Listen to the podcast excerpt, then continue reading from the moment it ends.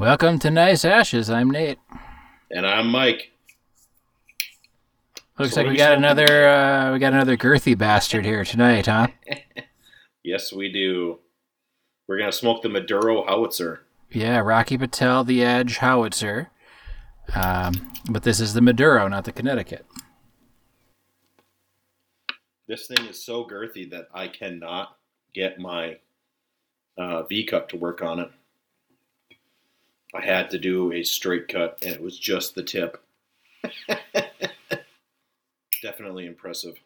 Yes, Well, my first impression is that it's going to be good. that mirrors mine. No, it's not sour or tangy or anything weird. That was fun. Uh, last episode to have a guest on. Yeah, it was good. It was good, and he missed out on uh, a lot of the pol- political things that have happened over the last couple days. So Probably best. We want him back, don't we? Yeah, we'll have to have him back. Discuss his uh, views on current events. Yes. Um, this is your reminder to silence your phone. That was not my phone. Oh, yes, it was. Uh oh. Well, thank you. Yeah, yes, it was. yeah. You know, I usually don't worry about it because uh, I get my calls and uh, text messages through my computer when my computer's on, so you can't hear them. But if I get a message through uh, Facebook or something, or a lightning strike, then you'll hear it.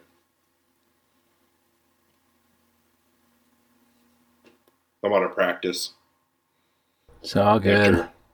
our dual vacations. Yeah. So, uh, where did you go on vacation? We went to Wisconsin Nice. to uh, go to Rockfest.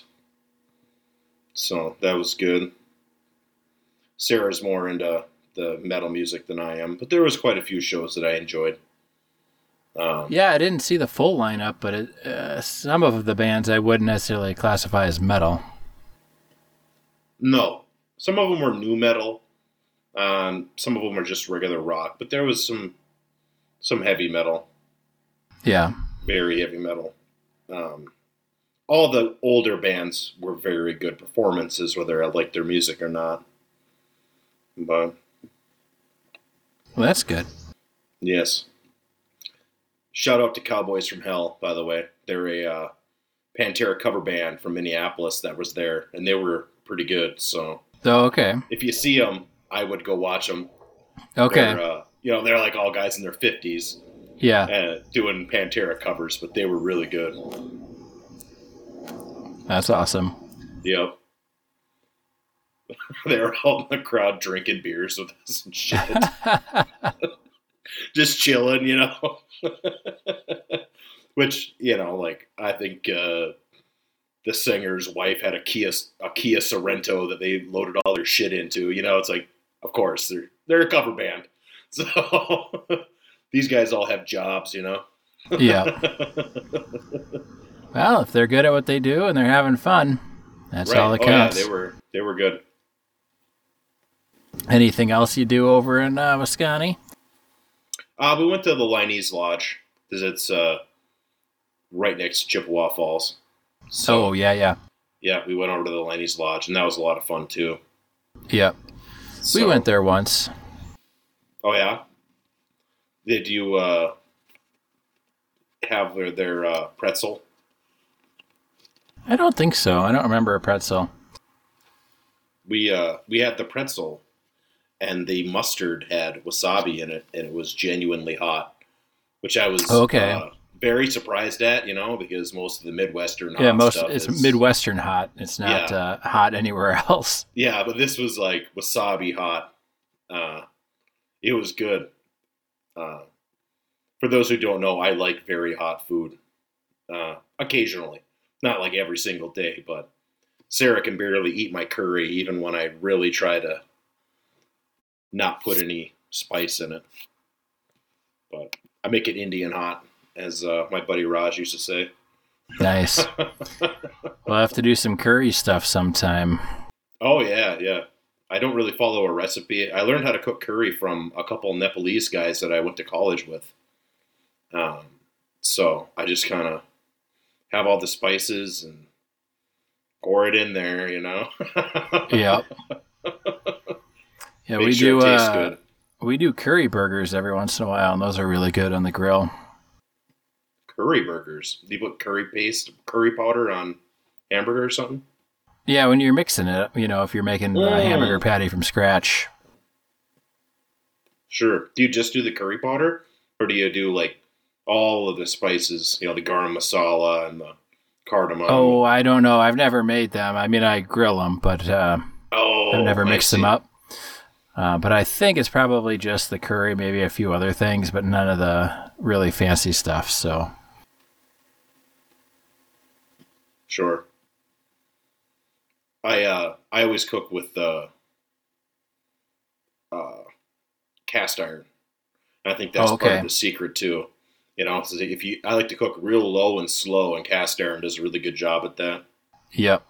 So Yeah, we went camping fan. last year, and I got to break out my um, cast iron Dutch oven. So that was a lot of fun. nice, nice. Sometime you have to come over and we'll do stir fry. Yeah, that'd be good. So I have a cast iron stir fry pan that Sarah got me for Christmas a couple years ago. Okay. and uh, it's kind of really nice to be able to make stir fry right at home. But uh, anyway, how was your vacation? It was good. Just uh, flew back in this uh, this early afternoon here, so we on out to New York City uh, to go see the Music Man on Broadway. Uh, we got tickets, I don't know, a little over two years ago, and then the pandemic hit and pushed everything back uh, a couple years. So, uh, but we that was our first thing. We landed in uh, Newark Airport and we went right to Broadway. Um, and it was Hugh Jackman in The Music Man, starring in the title role. So that was pretty pretty exciting to see him, and uh, one of my favorite musicals. oh, nice. So is Uh, he but- real or is he a lizard person? Uh, I'm pretty sure he's real. Um, I want to say that the for the bits that involved him hanging off the ceiling, they were using wires, uh, but I'm not 100% sure because it looked like he did catch a fly with his tongue, but uh, I don't know. Uh, but of course, uh, then after that, you know, we saw pretty much all the sights, but it was middle of the heat wave out there, and it was going to be about 100 again today. Uh, so to land and have it be, you know, 72 or 76 or whatever it is, it's really nice. Yes, I bet. I bet. yeah, I guess we were out there for probably five days or so, and uh, saw a lot of the sights. And I had been there before, but I got to see a lot of things I didn't see the first time, and got to re-see some things that I did see the first time. So Good. I uh, you're gonna you're gonna find this humorous potentially. Uh, Sarah didn't. She thought it was a great idea. So I've been vetching for the last oh four or five years about how bad modern bowling shoes are. Which uh, I had a very narrow uh, issue, right? yeah, But uh, even my buddy, I have a, a really good friend that I uh, bowl with tournaments with. He lives down in the metro, and uh, he works at a very large bowling alley as a manager. And uh, he's got old ass SST fours, which is meaningless the numbers, but he wears the same bowling shoes as he had when we were in high school. And I actually wore my bowling shoes I had in high school until 2008, or not 2008, 2018. And the only reason why I got rid of them is because they were in a fire and got destroyed. okay, so I uh, since 18, I've wore out three pairs of bowling shoes. Well, two pairs, and the third one. I'm on my third pair now since 18. So I Yeah. went onto eBay and I've been looking for the last maybe two years, and I finally found myself two pairs of old school bowling shoes. nice. And uh, I'm so excited. I got the first pair in today, and I'm gonna take them in uh, they're uh, black and white, like spats style. You know, the Okay, spats yeah, style yeah. shoe. Yeah, Yep. yeah. And I'm gonna bring them in, and they're actually welted like a boot. So I'm gonna bring them in, and I'm gonna have them take the bottoms off, and have them put a slick of leather with some Velcro on the bottom. Hopefully, they can do it. Uh, if if they can't do it here in town, or at least in this area, uh, I'm gonna bring it down to the metro because there's one. There is a uh, a shoe shop that specializes in bowling shoes, or they will work on people's old bowling shoes because it's Okay. kind of a commonly held belief that uh, the new bowling shoes are shit. Yeah. know? and uh, and then I got a pair of uh, again the numbers are irrelevant. I got a pair of Dexter SST5 LXs, which are kangaroo leather, and those are the exact pair of shoes I had when I was in high school that lasted me twenty fucking years. Nice. uh, yeah. These pair, the other pair is a pair like my dad had in the early 90s. He had those for 17, 18 years too. Okay. So, but yeah, I was like, and they're uh, they're leather. They're they're real leather, and they have a leather lining. The ones that I just got. So Okay, they're very high quality. Like they're actually Yeah. a high quality shoe that happens to be a bowling shoe. Versus the stuff now is all plastic and cloth, and they just suck. Oh yeah. Yeah, All I cracked synthetic. in half. Yeah, it's all synthetic. Yeah, I cracked the sole of one. My, I, I cracked the sole of one in half after like eight months, and then a second pair I wore through the bottom, pushing through. You know, pushing. It's just Yeah. crazy. They're just shit, and these are two hundred and twenty dollar bowling shoes. You know, so I guess I I'm gonna go back to yesteryear and see if these see if these shoes are as good as I, I seem to remember that they were. but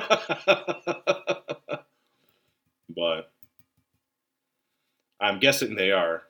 Like I say, my buddy's Probably. is a, a manager at a bowling alley down there. He's wearing shoes that are over 20 years old. Yep. and he keeps on just fixing them. so, Speaking about yesteryear, I read an interesting um, article on vacation. oh, Um, well, we were traveling. We did take the uh, we took the subway from um, uh, Long Island City, where we were staying, all the way down to Coney Island. So it was about I don't know, hour and a half, two hour uh, train ride down there. Um, but it was uh, it was about the 50 star uh, United States flag. Hmm. Do you know much about uh, how that came to be? I do know the story. At least I, I know a version of the story. I'm not sure if it's true or not. Okay, what's the version that you've heard? Uh, the version I heard was that uh, back in the 50s, when they added in Alaska and Hawaii, they held a contest for the new flag, and like a middle schooler designed one uh, for a class project, and the teacher said that it stank. So he got so mad that he entered it into the contest. He ended up winning, which I am not sure if that is a true story or not, but that is the version I heard. Yes, that is the that is the fake story. so I have believed a lie. But that's also that's also the story that they tell on uh, Wikipedia.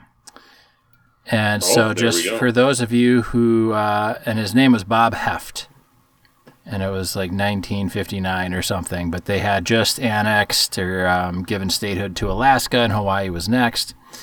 Um, and his story goes that he was uh, like 17 years old, a junior in high school. He had a project where he designed uh, for the class project. He designed a 50 star, you know, alternating uh, six and five uh, star rows, right?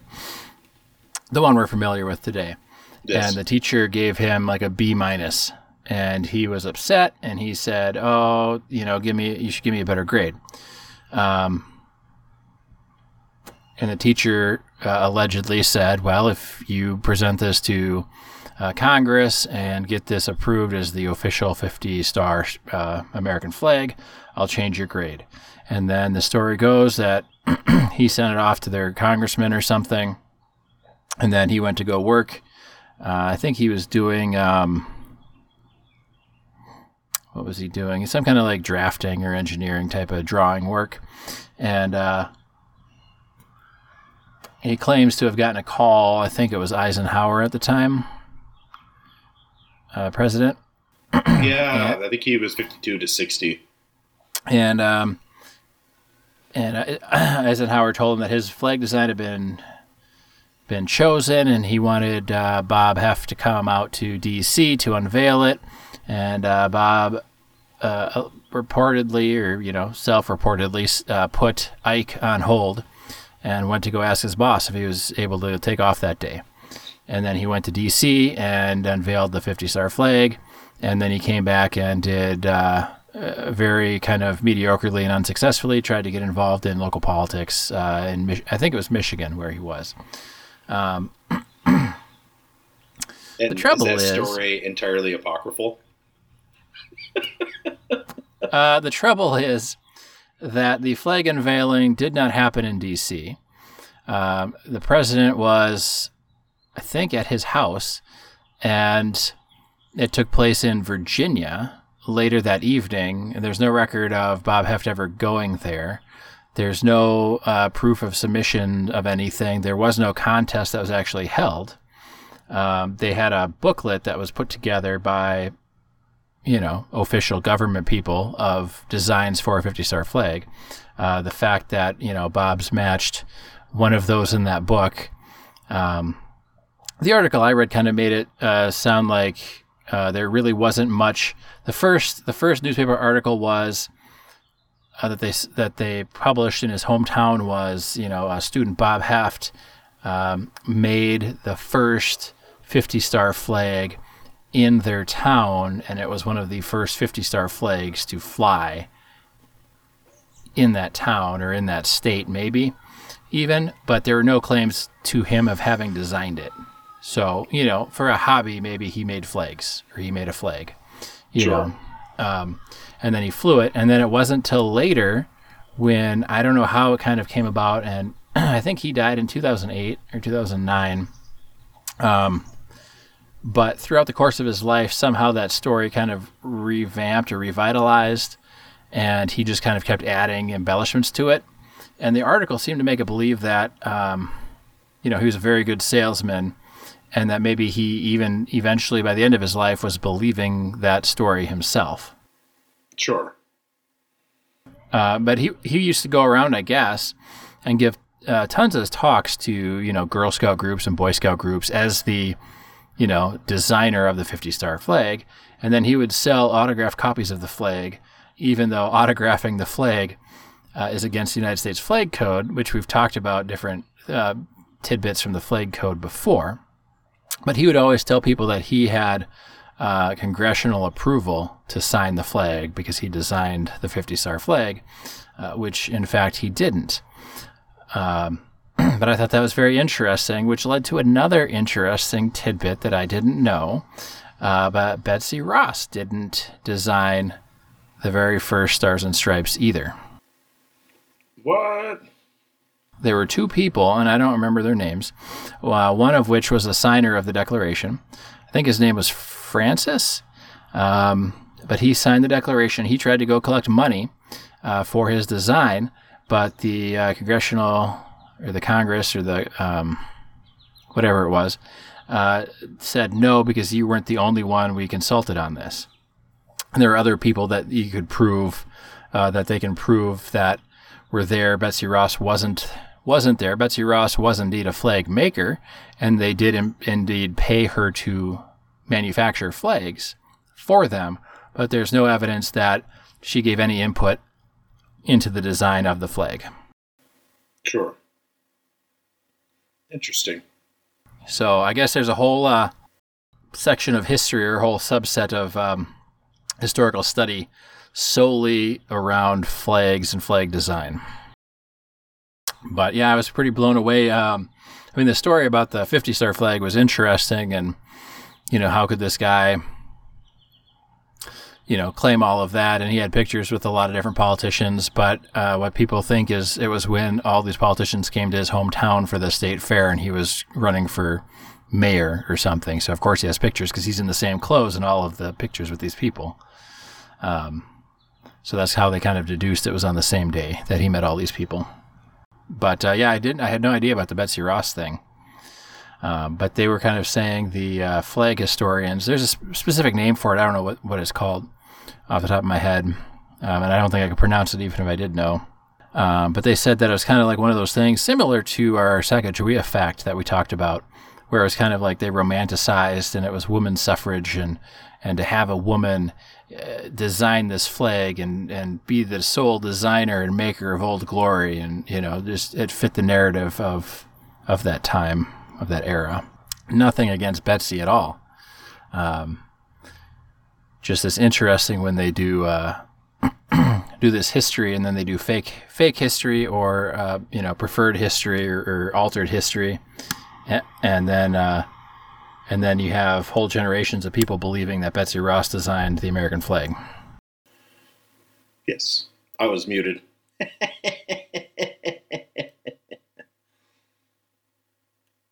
was going to say nothing against uh, Sakakawea either. Sacagawea or Sakakawea. I know they call they call uh, they call her Sakakawea on the Mandan, Mandan Hidatsa and Arikara Nation. So Oh, okay. that's why I call her Sakakawea. I think she was Mandan, wasn't she? Pretty sure she was Mandan. Could be. I know she. Um, I know she was kidnapped from her home tribe, but I don't. I can't remember if she was kidnapped by the Mandans or kidnapped from the Mandans. Sure. Um, but she was one of the West Coast tribes. Oh, see, the Mandan were uh, located in central North Dakota. Yeah, and they were like one of the Yeah. first or second tribes that the expedition encountered, I believe. Yes. So I think it was, uh, I, I can't remember. Um, can't remember the name of the tribe out there. Which, uh, But, uh, where? Um, Way out out on west? the west. Yeah, Oh, way out yeah, on, the west know. coast. Um, uh, speaking of uh, uh, indigenous tribes, we went to a very pretentious museum.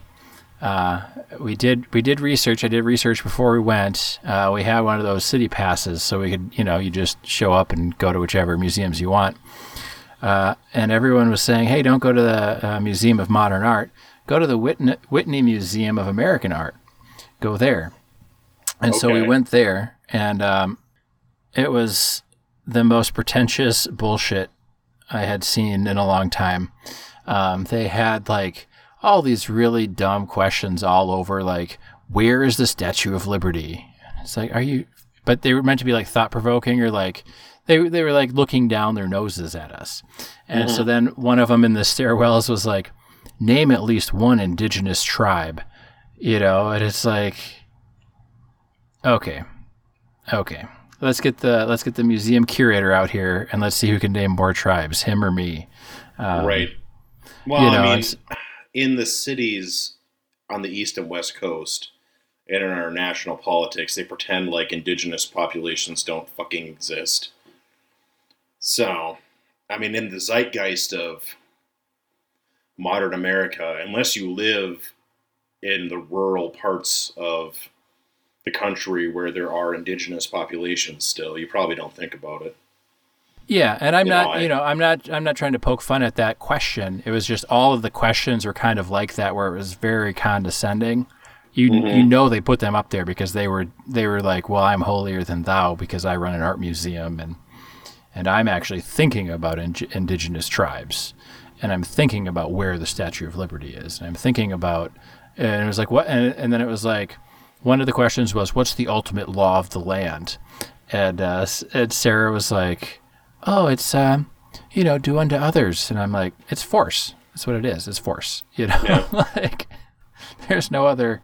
Um, you know, it's very just like condescending and and uh, and whatnot. And and but here was the big kicker for me is they have all these questions on the wall like that that are you know, I guess they could argue they're designed to make you think, uh, but really I felt like they were designed to be condescending um, and make you feel guilty and hate yourself.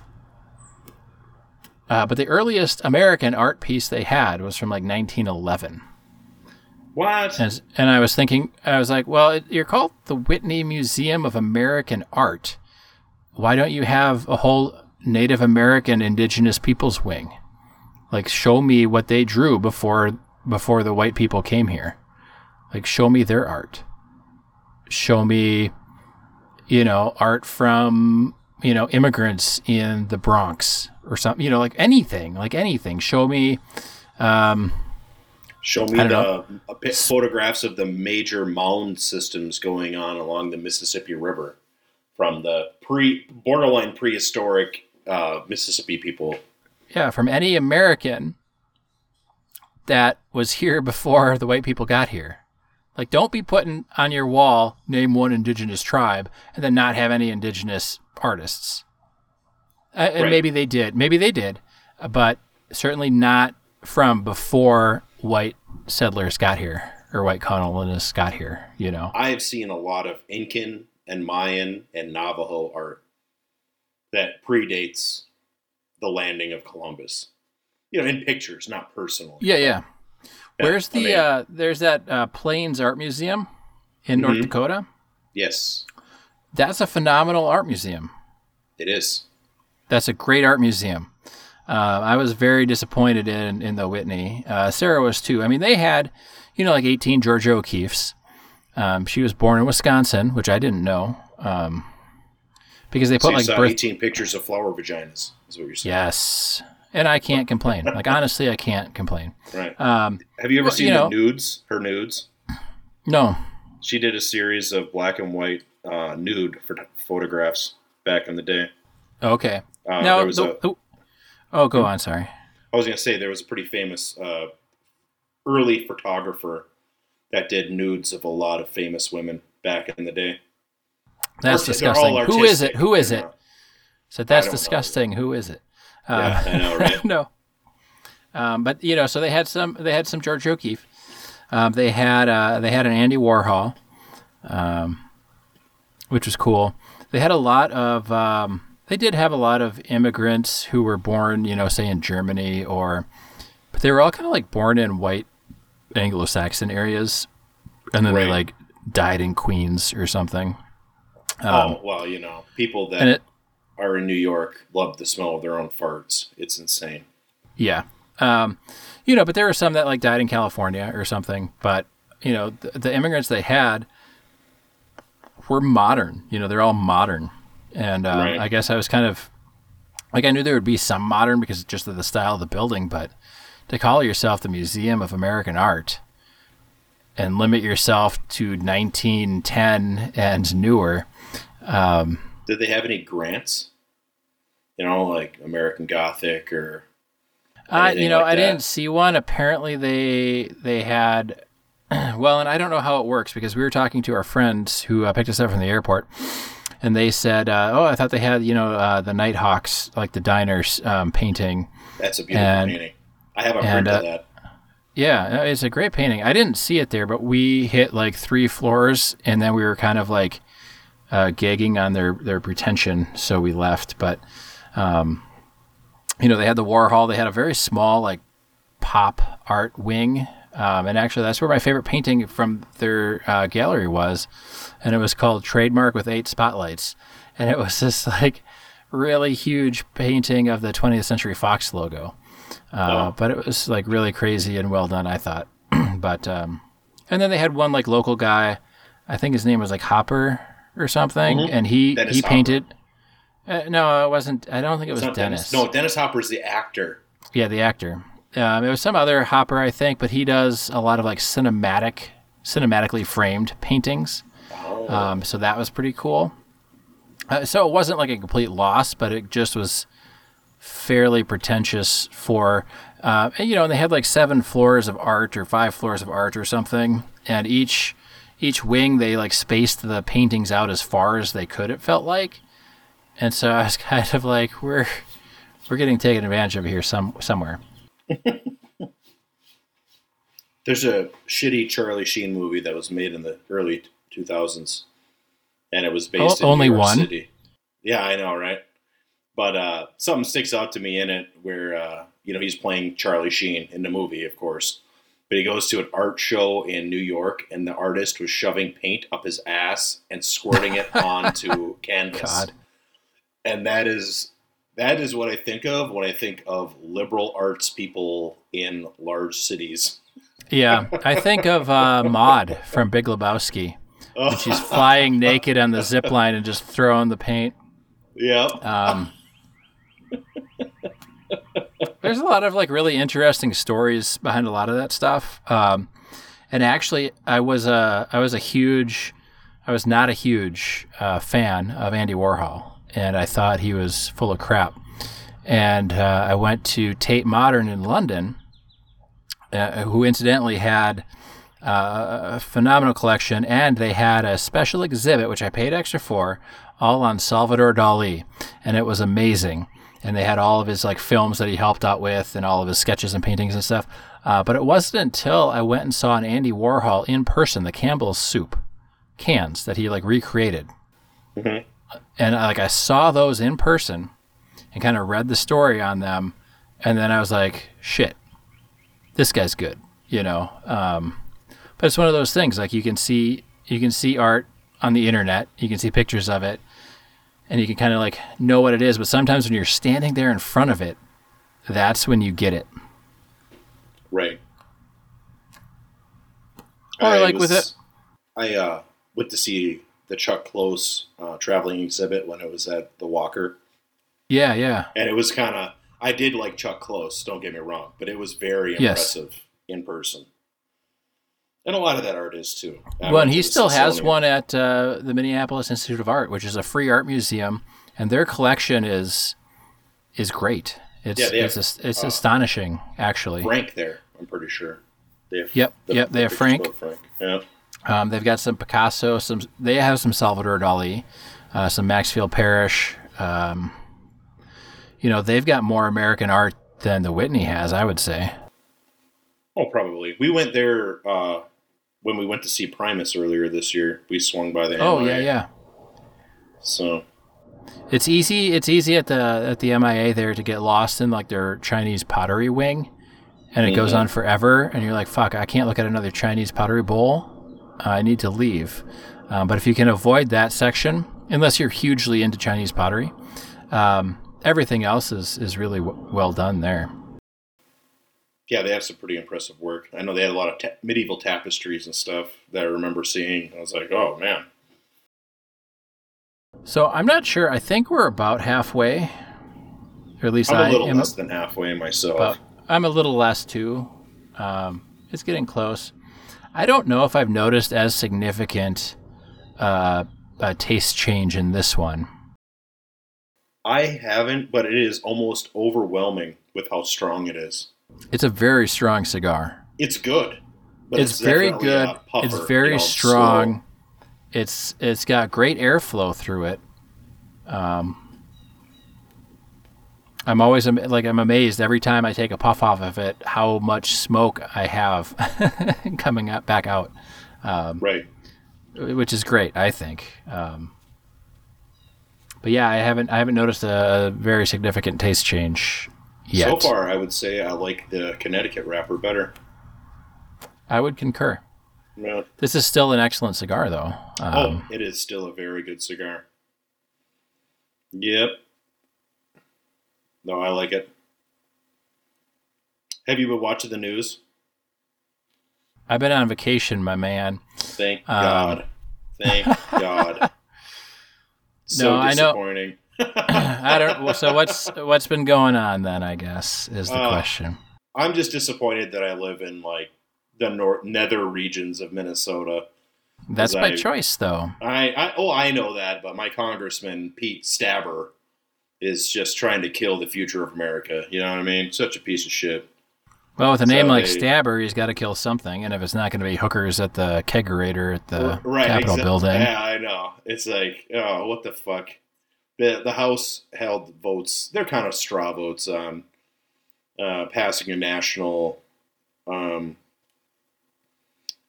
birth control law and passing a national gay marriage law. And of course, oh yeah, that piece of shit voted against both.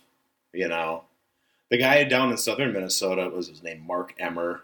So he voted. he voted against. He voted Make- against making le- making gay- condoms make- legal okay. in all fifty states, and he Okay. voted against fucking. Well, it wasn't just condoms; it was a lot of other stuff too. Well, yeah, Fundamentally, it's like birth control, right? Like, Yeah. come on. We don't even we don't have. It's shocking that a Supreme Court decision is what made birth control legal nationally.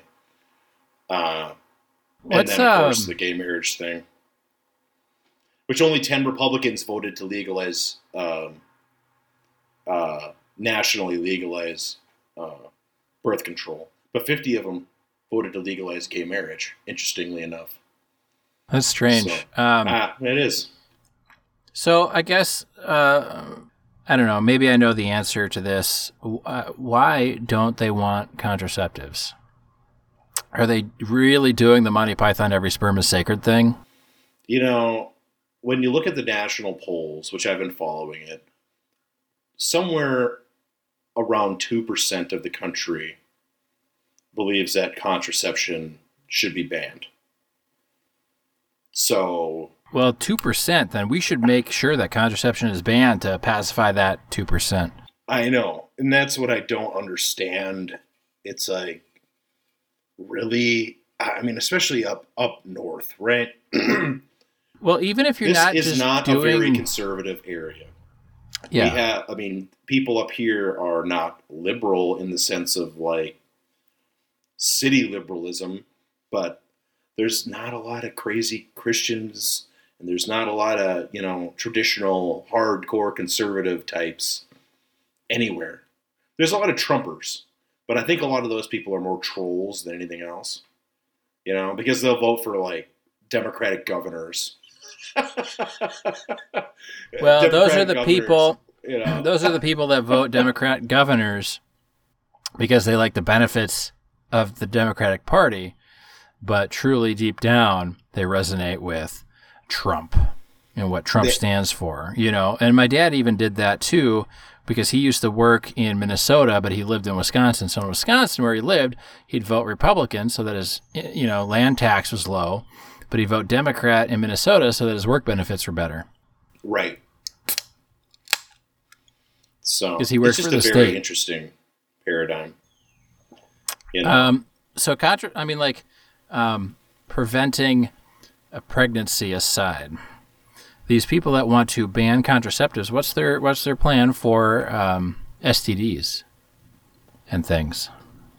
oh, they don't give a fuck. That's like well, I know they don't. And they're Well, and they don't care because any sex outside of marriage is a sin, and so if you get AIDS, why do they care?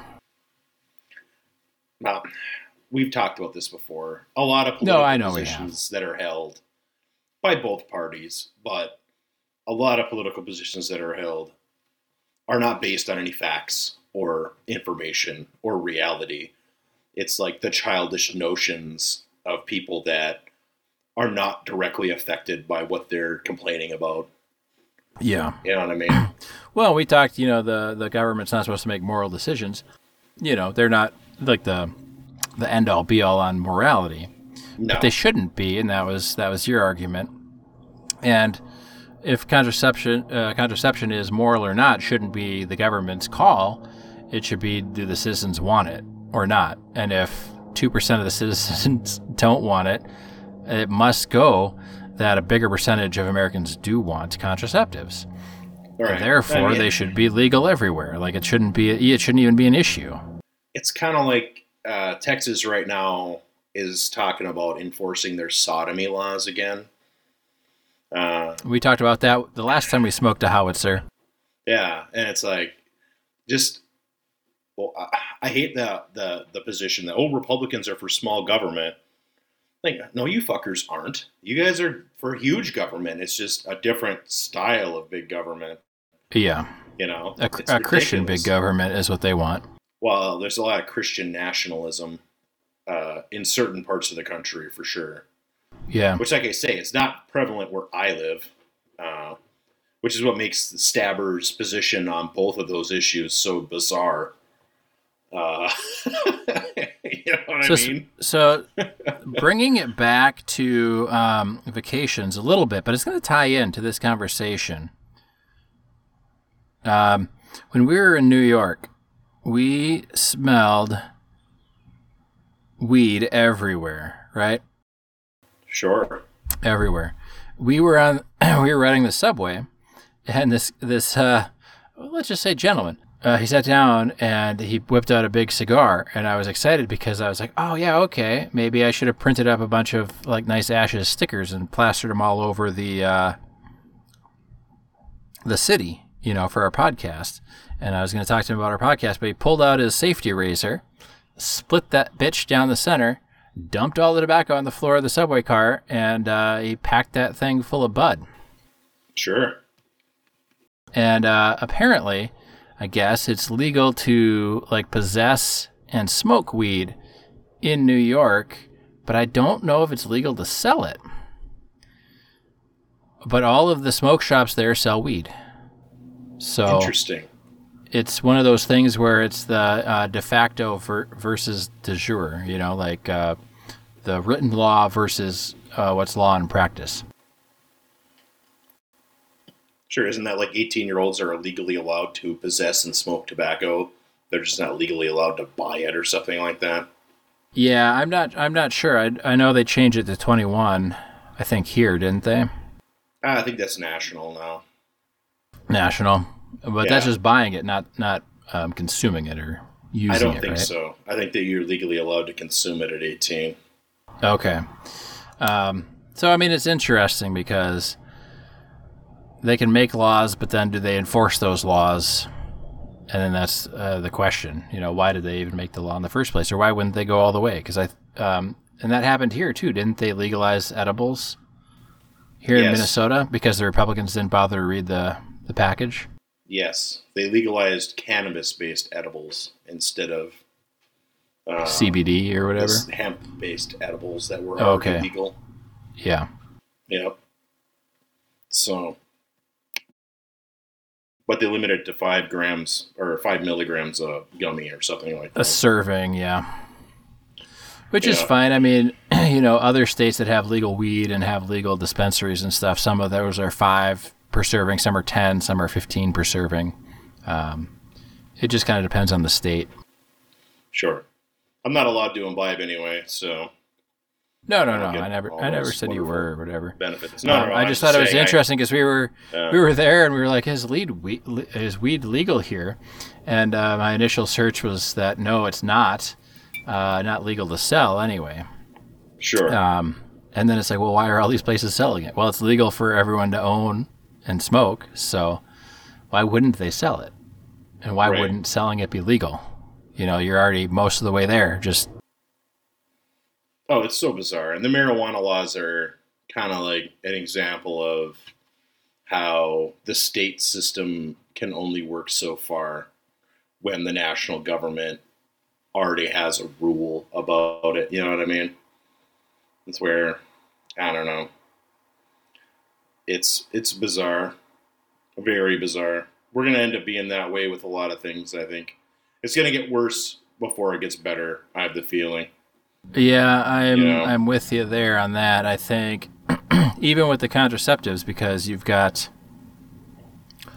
uh, well, I guess even with abortion, even now, like certain companies are saying, "Hey, we'll pay for you to cross state lines to go get an abortion for any of our employees, or you know, we'll make sure that's covered under our thing." Um, and the same will probably tr- be true with contraceptives. Like, what's to say that the business can't hand out contraceptives? You know, Right. or what's to say Um, they can't? I mean, I'm sure somebody could object, but you know, it's just like why why make it harder than it than it has to be? it's just like all this other stuff. These laws really only affect poor people because a middle to upper income person can just order contraceptive online and have it delivered to their fucking house. And there's no way that the post office is going to. Well, th- yeah, the post office isn't going to know as control. long as as long as like Amazon doesn't say, "Hey, we can't deliver to your state," because they do that with some things. Like this product can't be delivered to, you know, like Delaware or something. It, it would be an Adam and Eve. I mean, I think they're based in Nevada or something. Okay, Right? I mean, they don't care. They'll send it anywhere. or eBay. And and you know what I and mean? you know, and some of these like private companies, they're not ever turning their their stuff over. Even even as much as you hate Apple, not you personally, you know, like I just in general, people as much as people hate Apple in general, uh, they've repeatedly refused to decrypt encrypted iMessages. You know, Yes, they and have. um, and I, that's in their best interest. They're not doing it because they love our freedom, but that's just in their best interest because they don't want to have to deal with all that shit. And so the best the best solution they could come up with was, well, let's encrypt all of our iMessages, and then say we can't decrypt them, and then there, there you go, like they're encrypted. Nobody else can read them except the intended recipient, you know, and the person who sent it. So Amazon would comply. They've already admitted that they turn over Nest video footage to the police when requested. So, yeah, they would comply, um, but they've got a, a monetary interest in complying. You know what I mean? right. Well, Bezos is getting tens of billions of dollars of subsidies from the federal government, so they're going to comply. And some other big ones, big players might comply. Some big players might try and fight it, you know. Um, Oh, you know it. You know. but there's always, you know, there's always the cash. Like, hey, I sold this, but it, they paid cash. I don't know who it was. Um, we don't check IDs, that sort of thing. Well, that's kind of like Pornhub there for a quick minute was hosting regular content when YouTube started cracking down on their uh, video content, you know. And a few Oh, big yeah. channels moved over to Pornhub. Yeah, because you could upload anything. I remember hearing about that. Yeah. There's a, a channel that I watched called uh, Forgotten Weapons, and he moved all of his content over to Pornhub. Okay. He still posts on YouTube, but he also Yeah. posted on Pornhub now too. And it's like very benign. He's like a weapons dealer that deals Okay. with antique weapons. So he'll get like a really cool, weird 500 year old gun that he'll do a little episode on so people can learn a little bit about whatever kind of weird German flintlock blunderbuss or whatever. you know? yeah. Here's something that's a pain in the ass to shoot. It was designed by somebody drunk off their ass who'd never Oh, fired a yeah. gun before, but here it is anyway. oh, yeah. Um, There's all kinds of weird stuff. you know, like and a lot of those antique uh, antique guns. Well, if um, what is it, Pawn Stars? If that's to be believed, uh, they have to kind of be decommissioned before you can sell them, even in a lot of cases. So, you know, like a lot of those things aren't even operational. Right. Yeah, and the weirder the better, you know. For Well, the weirder the better. stuff. My grandpa had a, I think it was a double barrel shotgun that was held together. The barrel was held onto the stock because it was what my grandpa's dad's dad used or something. It was, it was an antique, but it was like held on with like baling wire or something. like they had used it for so long, and you know they passed it down and passed it down, and uh, and it was like the barrel was held on with that, and it was I think it was a twisted iron barrel. So you, you put one modern round through it, and the thing's going going to explode because it's twisted iron. It's not a single solid piece like most modern barrels are today. Um, sure. So it's not. Well, it's it's functional. You could shoot something through it, but it's one of those pieces we have in the family where it's this is an antique. This is not to ever fire because it will kill you or someone else or severely maim you. Like this is not something. Um, you know, and even the oldest oldest safely op- operable gun couldn't probably handle most modern ammunition. You know, you'd have to have to not. well, I was gonna say, you know, I, uh, as you know, I'm a sh- shotgunner. Uh, was a shotgunner as a hobby, and uh, even guns that are 30, 40 years old can't handle uh, a lot of modern ammunition. Yeah. They're just not intended for the purpose. The barrels are too thin. Uh, Yep. you know, they can handle weak lead load and maybe bismuth, but you can't shoot tungsten or steel or anything Yeah. that's high powered, you know, high brass load. You certainly can't shoot a high brass load through it. So, Well, and a lot of the places you would want to go and you know shoot your shotgun if you were using it for hunting purposes, you can't shoot the the lead or the other things. You need to use the environmentally friendly loads if you're hunting Right. like wetlands uh, specifically. Wetlands and public lands. It, it also depends on the county. Yeah. Um, and there's like local regulations that uh, everybody has to follow. So it all depends. I always shoot high brass at animals anyway. Um, but that's a personal preference. High brass meaning uh, high velocity. I like to shoot high velocity loads. So, I've heard that uh, about you. yeah, I like, I like to make sure that they're dead. I, nothing worse than like wounding an animal out in the field. Yeah. So, as clean- clean- concerned. Clean shots and the right load uh, right? go a long way. Even when I was pigeon hunting, or not pigeon, yeah, well, pigeon hunting and uh, dove hunting, I'd shoot high brass at them. So, but also good practice for later in the season, I guess. Yeah. Not that this is a hunting show.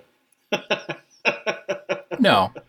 But it's also not not a hunting Right. show. That's true. Um, it'd be fun to shoot some trap or skeet with you. Yes. Well, I got uh, several throwers, and I even got an electronic one. Uh, so we definitely got the setup here to do it. Yep. Uh, whenever you come up, we can throw many down range. I don't know how many pigeons I have anymore. I used to have barrels and barrels of them out there. I'm not sure how many I have now. Oh yeah. I haven't bought uh, promo loads for years either because they've been so damn expensive. But Everything's been like expensive. Might not come down. I don't think for a while. I think we got to go through the crash crash first. Yeah, we'll see uh, what happens in the next couple of years. Yeah. It's like every month, uh, like what was it last month? It was like, oh yeah, eight eight something, the highest inflation in forty years, and then I think this month or you know the previous month uh, was like, hey, the highest inflation of over forty years is nine something percent, you know, and it's like, oh my god, and from what I understand, even that's a manipulation because the index they used 40 years ago isn't the same index we use now. And of course, it's manipulated to make the inflation rate appear to be lower than it actually is. that's what I was gonna say. Yeah, Yeah. It's kind of like they redefined uh, depression back in 08. so they Yeah. didn't have to have the second Great Depression. Yeah, they called it a recession, right? It was like yeah, the Great, recession, Recession. Yeah, the Great Recession. which somehow sounds better than Great Depression. I guess so. I mean, I guess a little bit, but we've been depressed ever since. I'll tell you that. Well, yeah. Certain parts of the economy have been fine. It all depends on where you're at. I was just talking know. mental health. Like everybody's been depressed since then. Oh, yeah. Yeah, I suppose so. There's some new research showing that depression is not necessarily caused by abnormal serotonin levels either. Okay. So all this medicating that we've been doing is kind of pointless.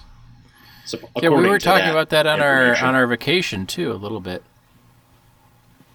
Because there's a lot of like depression meds out there that, um, if you're taking them, because the heat was so extreme when we were in New York, um, that you're not supposed to take those meds and be in extreme heat, and um, Interesting. which led which led to kind of like the conversation of, you know, I'm not and I'm not a doctor, um, but our thought was kind of like, some people need meds. If you need meds, that's not there's no there's no shame in that. You you you need what you need. That's that's life. You know, you need certain Right. things. Um, but we were talking more about the healthcare system and how the healthcare system's final goal is let's get you on this med for life, not let's use this med for, you know, six months to a year and use that to transition you to a more manageable plan without meds, you know, to work through whatever issues you're needing to work through and get you off the meds. Like the goal of healthcare isn't to get you off the meds. The goal is to get you on the meds and keep you on the meds. Like in, in our country, anyway. Right. It's to, I mean, the goal of the medical system is to make profit off of sickness and death, Yeah. which is one of the reasons why it costs so fucking much. Yeah. And why our healthcare sucks. It doesn't suck if you have money. Nothing or sucks if you have money. very good money. insurance, you know, which is kind of the same thing. Well, uh, fun fact or fun story. So when uh, Obamacare came into effect, I was uh, a traveling electrician, and uh, I was classified as having a Cadillac healthcare plan. So instead of paying the Cadillac healthcare plan insurance, my union decided just to make our insurance worse. Well, of course. Of course, right? so we switched over to like an 80 20 Medicare plan instead Yep. of what we had. yeah. And uh, so I had to do a blood test after Obamacare. Then it cost me $1,800 out of pocket to have Jesus a blood Christ. test during a physical. Because it was an 80 20 with, they raised the deductible up to some insane amount. I can't remember exactly what it was Yeah. but uh, obviously it was more than eighteen hundred dollars. At the time, there was only one blood lab that was approved by our insurance in the state of North Dakota, and it was in Bismarck. yeah. That's the Yeah. other thing too is uh, with my company, we've gone through a couple acquisitions, and we used to be able to go to any pharmacy we wanted. And so I always went to Walgreens because every town has a Walgreens, and Walgreens, the pharmacy is open 24 hours in a lot of Walgreens locations. And uh, we got the new the new healthcare plan with the new bigger company, and they said you can only fill your prescriptions at CVS. CVS is the only place you can get prescriptions filled. Um, and there might be people that like CVS, uh, but CVS kind of sucks ass, and they're not open 24 hours with their pharmacy. So you have to like bend your schedule around their schedule, and then try and deal with CVS. You know, and it's like just you're already not paying for the drugs that I want to take. You know, because I'm diabetic. Uh, since I was four, there's a long-term insulin that I really like, but guess what? It's not on the formulary and uh, so I can't take it unless I want to pay for it out of pocket, which is expensive as hell. And the person who developed uh, synthetic insulin that all diabetic people take nowadays um, wanted everybody to pay a dollar because it's so cheap to make. It's super cheap to make. And he's like, oh, yeah, you know, I don't want to make money off of it. Just charge everybody a dollar for whatever insulin they need. It's inexpensive. It literally costs like a fraction of a penny to make. And now to get like one box of insulin, or you know, like one month's supply, is like four hundred dollars, four hundred Oh, yeah. fucking dollars. And it's like, what in the fuck are you guys doing?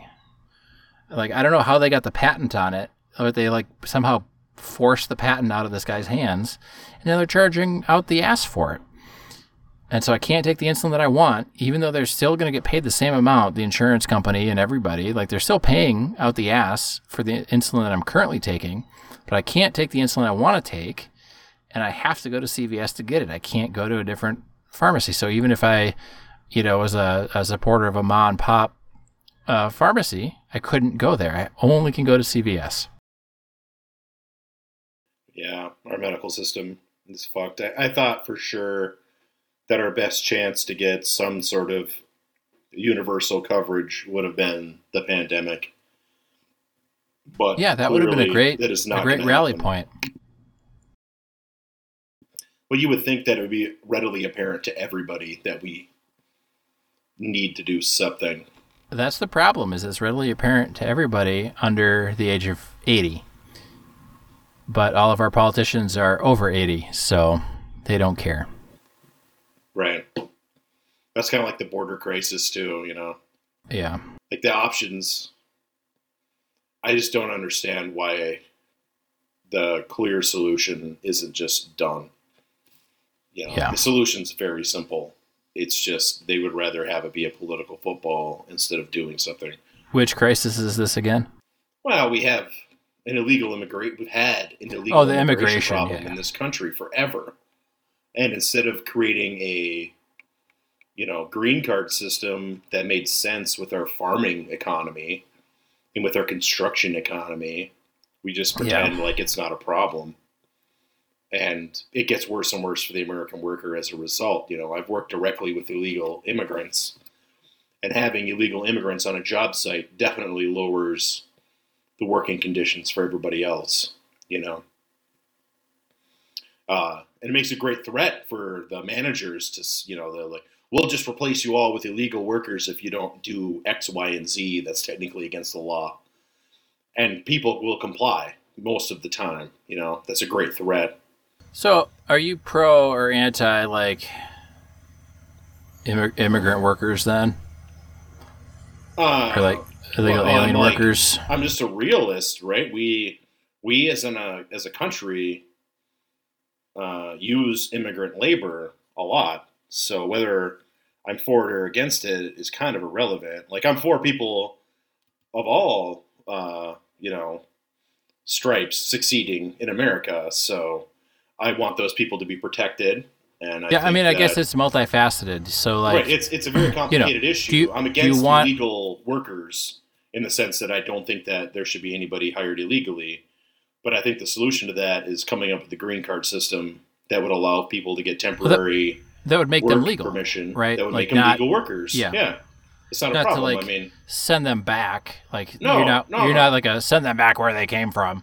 No, these um, people have jobs. I mean, Yes, Uh, Yeah. If you look at a, a town in Minnesota that I visited, my cousins live over there, uh, Long Prairie, Minnesota. okay, Um, there's a slaughterhouse. Well, pretty much everybody that works at that slaughterhouse is Mexican, like born in Mexico, Mexican, and they have a lot of farms, and they have a lot of Mexican farm workers there too. And if it wasn't for those people, Long Prairie, Minnesota would not exist. There would be nobody there because all of the indigenous white population left for the cities. You know, they all left because there's nothing there. And the people that took those jobs should have rights. And they get, by the way, the uh, ICE bus farmers hiring illegal uh, immigrants all the time in that area. It's very common. Uh, my cousin complains about it constantly, which he's like the, you know, kick all the illegals out of the states. It's like, no, dude, they're they're doing a job that's important, and they need to get protected. But the corporations don't want those people to be protected. They want to be able to abuse them. So that's what I think is happening. Is that the businesses don't want they want to keep their illegal workforce because they don't have to pay a minimum wage and they don't have to follow any laws and yeah, they don't have to put them on their uh, workers' compensation plan. Right. They don't have to do any of that stuff. And it's like that's bullshit for them, for like the workers themselves, you know? It's crap. I always had like a, um, I don't know, a, like a moral quandary almost, um, and it was really weird. And we talked about uh, like, and I think this is true. Um, but uh, we talked about Ayn Rand and like how into her that I was. Um, Oh yes. And, and actually, I just the other day I went and got rid of um, not all my Ayn Rand books, but about half of them. Like I kept the fiction ones, you know, the novels. Um, Sure. But I got rid of like the you know like her treatises and like journals and like whatever. Like I don't need that shit. Um, because a lot of a lot of like her stuff uh, kind of comes through with the the novels anyway, the fictionalized novels, and and most of that stuff in the novels is digestible and it's okay. You know, it's it's um, not really any different than uh, oh, what's the series called? It's like the uh, the Lion, the Witch, and the Wardrobe. You know, the C.S. Yeah. Lewis, because that's all like Christian mythology, basically Yes. um, with heavy Christian overtones and undertones and, and whatnot. But you know, but that's still it's an enjoyable book, regardless. You know, the C.S. Lewis stuff. Like, hey, it's a it's a talking lion. Cool. The kids get to go on a magical adventure. Um, right. I, I love uh, the Chronicles of Narnia, and I also love the Space Trilogy uh, by C.S. Lewis. I haven't read the space trilogy. I read um Recommend. I read the- I recommend. this I read the Screwtape Letters by him, and that was very interesting. Uh, I I would highly read those yet. I want to. I would I would highly recommend that too. Um, in college, one of my high school friends and I we kind of did a uh, kind of like a reading club where uh, she'd recommend like a book, then we'd read it together and talk about it afterwards. And then I'd recommend a book and we and and and stuff. And so, uh, but of course, she knew that I was. Uh, and I wasn't atheist at the time, but she knew I was like struggling with my Lutheran upbringing. Um, but the C.S. Lewis Screwtape Letters is very interesting, and he was a lot more open minded than one would think. Um, in that based on uh, you know some of the other stuff you you might hear about him. Um, and I think that might be true of a lot of people. You know, like a lot of a lot of people might be more open minded than you think, um, based on what the masses say. Um, especially with some of the flag stuff that we talked about earlier at the start of the episode. Right. Um, but that's interesting. But um, but anyway, back to immigration, and Ayn Rand basically was, I think, was saying it was either her or her. What do you call it when they carry on the the mantle of the uh, the philosophy? Uh, that person, uh, but they're saying that open open borders was kind of the answer.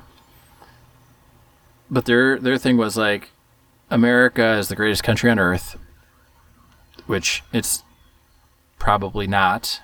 Uh, it depends on what what you're judging it on based on, right? But um, well, the word "greatest" is very loaded. Well, it's loaded, but you know their opinion was America's the greatest country. Of course, people want to come here, and why should who are we to, to say that they can't? You know, um, and why would you make the greatest country and then not let everybody come here?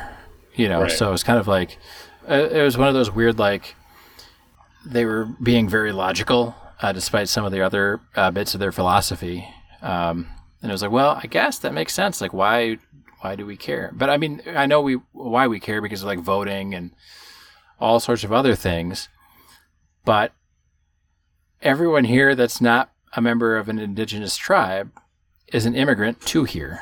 You know, so uh, at least at some point, you know, somewhere along their family lines, and it's very interesting because, and that's why you have the separations in New York City because, you know, you have a Chinatown because that's where the first Chinese immigrants settled or had to settle or were forced to live. And that's where the rest of them then went. And, but now it's like you go to New York City, oh, you have to go see Chinatown. Well, what makes those immigrants better than the immigrants from Mexico that are being held in cages? Like, what's, like I don't understand. you know, it doesn't make sense if you think about it, like historically.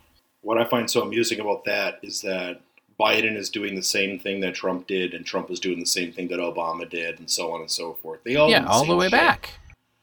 It's, it's been this way since Operation Wetback back in the fifties. Even before then, you know, if you really want to get into the the uh, Mexican Civil War and how Pancho Villa tried to get the United States involved because of politics down there. And it's been this way forever, uh, especially down in the south, southwest. And uh, it's dumb. It's so stupid. Uh, what's not stupid is, like I say, I've worked on many job sites with illegal workers, and it is definitely not good to have illegal workers working with you anywhere ever. It is bad for everybody involved. But now the question is is it bad because of the illegal workers, or is it bad because of the company that is employing those illegal workers? It's bad because of the company, of course. It's not like those individual human beings' uh, fault that, you know, they're being a tool in the exploitation game, you know. And I've had yeah. heated uh, arguments with illegal aliens on job sites over certain things. And, uh, you know, I mean, everybody's going to do what they're going to do. You know, I, I got into a fight one time with a guy because he pretended like he couldn't speak English. Uh, and he was taking my scissor, not my scissor lift, my JLG, like a 60 foot lift. We were doing this huge wire pull way up in the air. And I needed the damn thing, and it was like 35 below zero. Yeah. And uh, he pretended like he didn't speak English, and he started to speak English very quickly once I started losing my shit. you know, so they'll, I mean, uh, like anybody else, you're going to use everything to your advantage. Uh, well, yeah, I mean, you're you being, you know, they're being exploited, and you're being exploited just by the fact that the company is exploiting them. You know, right? Oh yeah, and that particular company, you know, I know at least one of their guys died on that job, but at the end of the project, they're like, oh, you know, this electrical company had three injuries and this many man hours, and we had zero have this many man hours, and it was like you know dwarfed our man hours. Yeah. And in the safety meeting, it was like, "Are you fucking joking me? A guy, one of your guys, fucking died." but because that guy was illegal, never got recorded. Yeah, it doesn't count Right. then. Doesn't count. I mean, the guy was covered in blood, and they carried him out on a stretcher and threw him in the back of a fucking pickup. Never Yeah, saw I'm- him again. So I'm sure he was die, fine. He was seriously injured. They put him back um, back with his family, and Right. uh, oh, he got has- hit by, he has- uh, by an excavator. yeah. I, am sure. He, I'm guessing he died. You know. I'm sure he's enjoying, uh, you know, free Thanksgiving meals on behalf of the company. You know, the company pays Right. for a turkey to be delivered Right. to him. He's certainly not dead. He was tired that day for sure, but uh, Right. Well, that's what I mean no. by it's not good for those people, and it's not good for me either. it's bad for everybody other than the company that hires them. Yeah, You know, and I understand why they they want to make the wage up here versus down in Mexico. I get that, and I'd do the same thing if I was in their position. I'm sure. yeah. Well, Well- now it's not a big a deal because like this is the first time that the euro and dollar have been almost one to one for a long time. Yeah, that helps Like the out- exchange uh, rate. That helps out Mexicans a lot, and South Americans. Well, I mean, I don't know if it does or doesn't. I'm just saying like Yeah. that you know those people that say well america's the best and you know the dollar's the strongest and it's like it's i don't know if the dollar's stronger now or worse now i mean i know the euro used to be a lot better but europe's having their own issues too so Right, and that's a lot of these are self-inflicted wounds. Uh, you know, I wanted to bring up. Uh, so for the second time in the last several years, I listened to a Vladimir Putin uh, speech, uh, and for the se- for the second time, listening to all this propaganda. It's all propaganda, obviously. Uh, but I was embarrassed that our government was less competent than theirs, and I wished that we had a leadership that was as competent as theirs. You as know, russia's or as ukraine's as Russia's, as as Russia's. You know, as Vladimir. I don't mean I don't want Vladimir Putin to be president or anybody like him, but he is a competent politician, and it makes me sad that uh, it's just so sad. You know, how can the quote unquote enemies of America have these competent politicians, and we have just shit leadership everywhere? You know, every level of the federal government just sucks. you know, no argument for me there yeah, it was. It's embarrassing. The, the the the first one was when Trump was president and Vladimir Putin did an interview with a blind, a little blind girl that got injured in an accident, and he was so eloquent and everything, and it was like a great bit of propaganda. And I'm like, man, our president could never do that. and this last one was he was, you know, basically telling the truth about American policies. Which again, it's like, well, the government's so fucking incompetent that we write the propaganda for him. He doesn't need the lie uh, all he doesn't time. even he doesn't even really need a spin team for some of the shit that we're doing these days Right? Yeah, he doesn't need a spin team. He just needs to tell the truth. It's like, well, how shitty is that? It's like our Like- politicians should be telling us the truth before any other country can learn enough about it to know what how bad we are. You know, like that's what we need. right. You know, it's embarrassing in many ways. It's emb- it embarrasses me, but which is probably why that vote on contraception, like that bothered me. Like, really? Yeah, You guys can't even get together on this issue. Like this is not a problem, right? Like Well, it sell condoms be. and vending machines at bowling alleys for God's sakes. you know, like, what the fuck? I have yet to figure out why, but uh, I guess you know, it's just a tradition. It's just a tradition. I love the condiment machine eh, at bowling alleys. I always check them out every time I go to a new one. Yeah, hey, is there a new you know? is there a new French tickler? What's what's new in condom technology? Is there something I Right. need to be introducing? Oh, in I like bedroom. the novelty part where it's like, you know, uh, foolproof birth control, and it's like a piece of paper that says put between your legs and keep there, you know, shit like that.